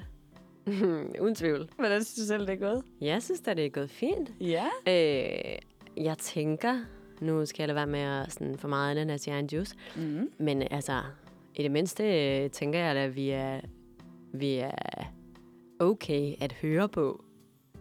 Ja, det, det håber vi, at de synes derude i hvert fald. Ja, ja. Altså sådan, så det er okay at, øh, at glippe lidt på teknikken, ikke? Ja, Vi rigtigt. kompenserer. Og vi beklager også, hvis det har været lidt... Øh, vi håber ikke, det har været for internt. Nu, når man kender hinanden i forvejen, så er det sådan lidt svært nogle gange at balancere sådan mellem... Øh, Mm. mm. For vi nu nævnt nogle navne, eller sagt et eller andet, som, Ja. hvor andre sidder og tænker, okay, men den ved vi jo ikke, hvem er, eller et eller andet. Så, øh, så er der lagt en masse disclaimer ind, Ja. må man sige. Hvad synes du, der har været det fedeste i dag? Jamen, øh, måske bare sådan at få lov til at lege med Ja. det her. Ja.